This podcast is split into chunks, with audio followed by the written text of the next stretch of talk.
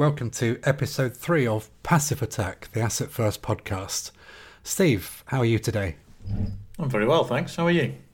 Yeah, I'm good. Are the markets keeping you busy? Is there anything in particular that's keeping you awake at night at the moment? I'm not awake, no. I mean, there's, uh, there's a few things to keep me awake at my desk, but um, uh, that's during the day generally. And so, what do you think of this forthcoming election then? Well, I think it's much needed. Depends.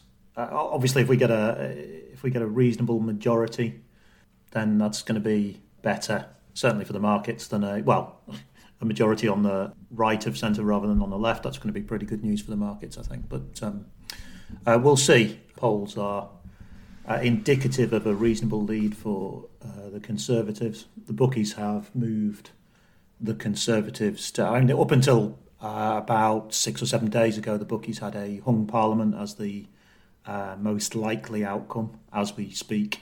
Uh, a Tory majority is is the marginal most likely outcome, with a hung parliament being close to evens. So things are moving a bit, but we'll see. It's uh, it's tricky, isn't it? Uh, the polls on reasonable degree of error in them. So um, yeah, don't we know it? I think that's been happening before we got to this election, but for the last since we last spoke, is this significant strengthening of sterling. When we saw the significant weakening of sterling, not the recent one, but the one back off the uh, original referendum, there was a fairly instant uplift in FTSE 100 values because of the uplift in foreign earnings um, passing back into into the UK, and we're not seeing the opposite of that now. We're not seeing the stock market crashing as a result of sterling strengthening. Why? Well, there are a couple of reasons for that. One of which is that if you take a no deal off the table, which is what sterling appears to be predicting, then there's some positive degree of sentiment around that. So you're going to get an uplift in asset prices because some of that uncertainty is removed from the outlook. And also the the strength of the increase in sterling hasn't been huge. If you take a slightly longer term look at where the pound has been over the last four or five years, you'll see that post referendum, there's a big decline, and then there's a further decline after that. So, sort of reached its bottom point sometime towards uh, mid to late 2016, and then it's great. It's sort of traded in a sort of range bound fashion ever since then. And then more recently, coming with Boris Johnson's election and his insistence that we're going to leave on the 31st of October uh, with or without a deal, that drove sterling back down to that previous um, tested low. Uh, and what we're really seeing now is a, a bounce from that from that low point back to sort of the upper uh, level of that range bound uh, basis. So the, so the increase in sterling hasn't been anything like the previous decline in sterling, where we noticed the big uplift in in FTSE 100 stocks. So that's part of the reason. But the second is that you know you can't really expect the reciprocal of of any increase in or decrease in sterling to reflect fully in in the FTSE 100 because uh, well a not all of the earnings in the FTSE 100 are, are priced in overseas currencies, and also it, it, depends what's going on in those currencies. And secondly, there's an awful lot more to uh, what moves the FTSE 100 than um, uh, than just the currency. If we were to forecast a significant increase in sterling, which I don't think is particularly likely, even with the withdrawal bill in its current form, even if we were to forecast a big increase in sterling, I wouldn't necessarily uh, expect the FTSE 100 to do badly out of that. What's the latest on Trump and China? Are we near to a resolution? Well, we've got a sort of two tiered outlook on this. There's a sort of headline, you know, you buy this amount of stuff and we'll buy that amount of stuff. That kind of agreement, I think, is relatively easy to reach, or comparatively easy to reach, just on a straightforward basis. But compared to the second part of that, which is, you know, how China supports its um, industries and theft of intellectual property, things like that. I, I, those are those are issues that just cannot go away. You know, the, kind of the, the, requirements that the U.S. administration would have on on China really are. It's just impossible for a communist country, for example, to stop any state subsidy of its uh, of its industry. That's just you know that's the very nature of communism. So we, we might see some lines, some sort of market or reasonably short term market pleasing entente uh, between the U.S. and the Chinese. I don't, I don't think I've heard people suggest that you know this is what Trump really needs ahead of the 2020 presidential election, but I'm not sure that's necessarily true. He's not under a great deal of pressure at home from either his support base or either from his, his political opponent.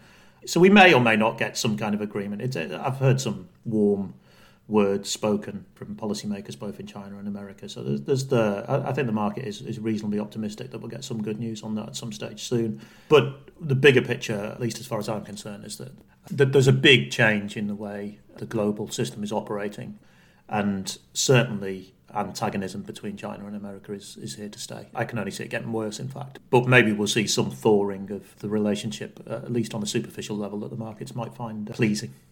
So, if we are going to operate in a world of heightened tension, should we be adapting our tactical positions to take account of this in any way?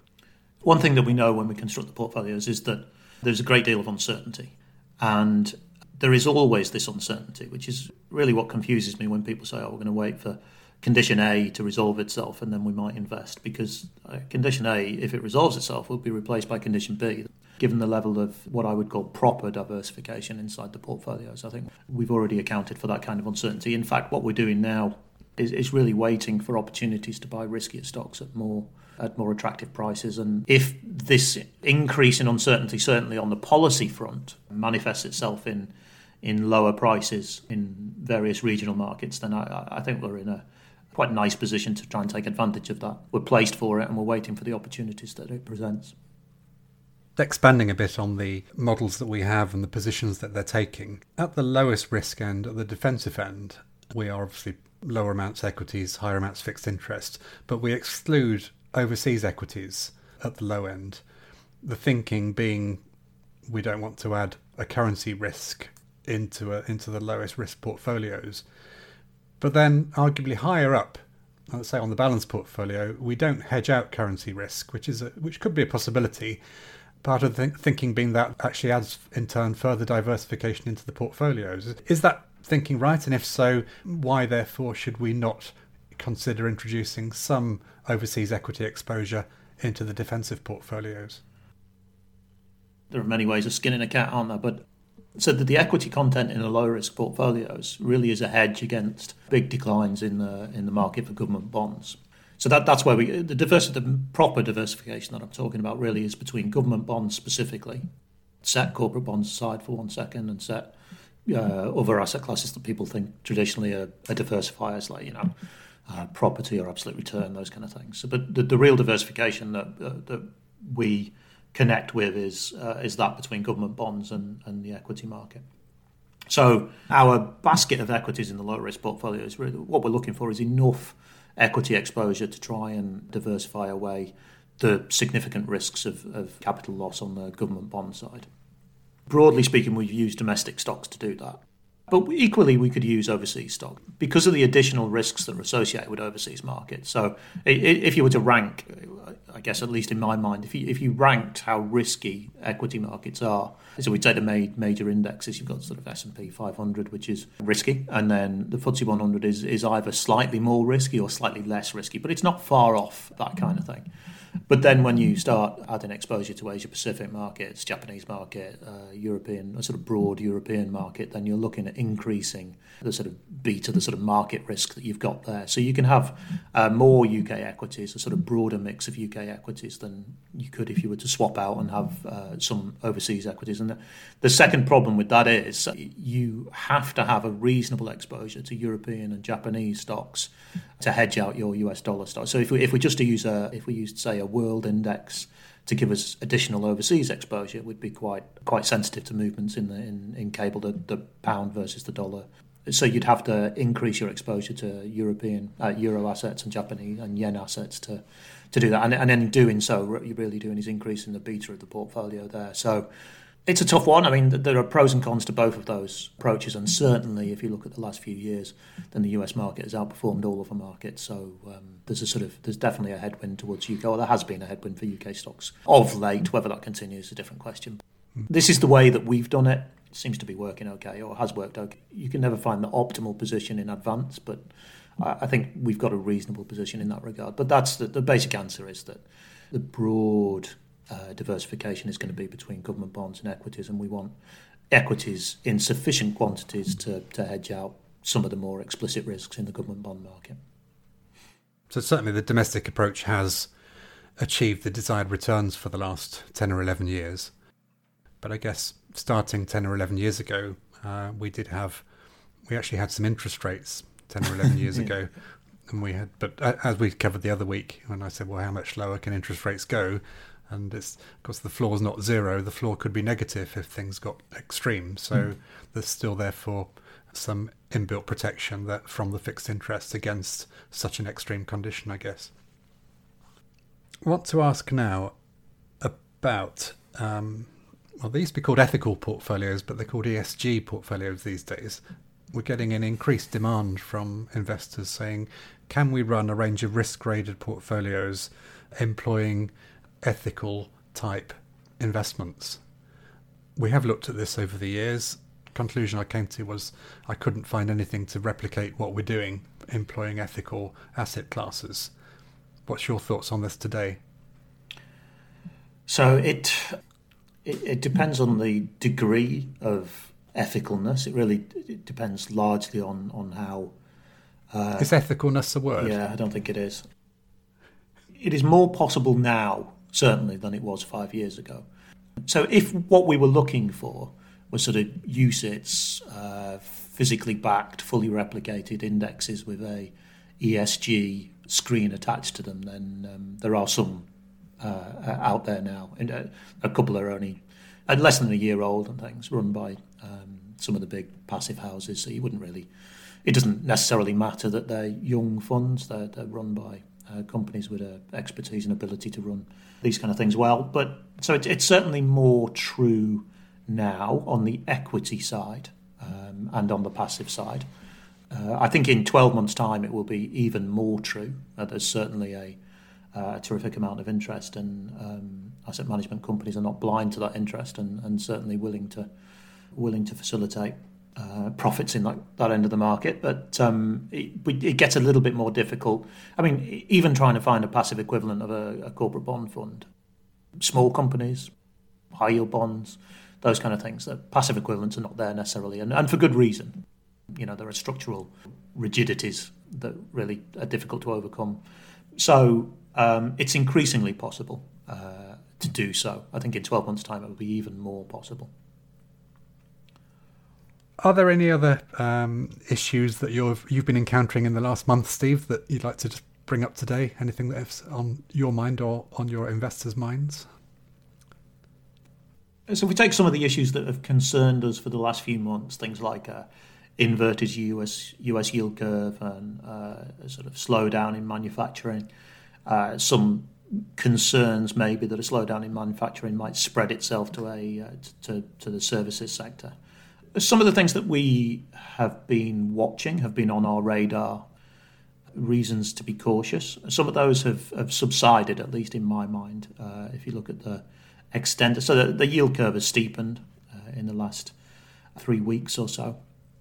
Uh, so we're no longer negative at the three month, 10 year horizon or at the two year, 10 year horizon. So our concerns about the potential for a US recession are certainly receding. Some of the spillover, uh, we're not necessarily seeing any spillover from the manufacturing decline into the services sector. So services is a much bigger part of, um, of certainly the Western uh, economies.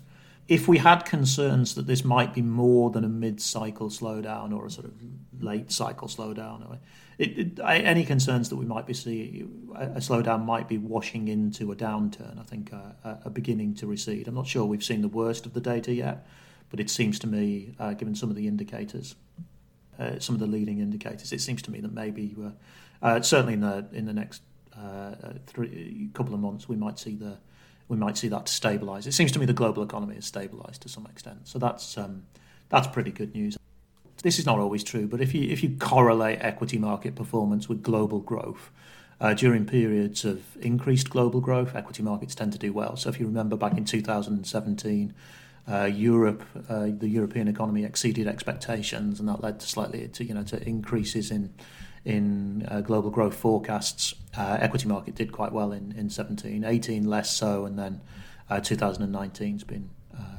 reasonably difficult for, depending on where you're looking. So it, it's difficult to see how global growth is going to re-accelerate from here. So if, if, we get sort of moderate rates of growth in the US, I reckon the US economy is growing at sort of 1.8% at the moment. Uh, and maybe it'll finish the year around about two percent, or, or, maybe a wee bit lower. Let's say it's you know somewhere around there.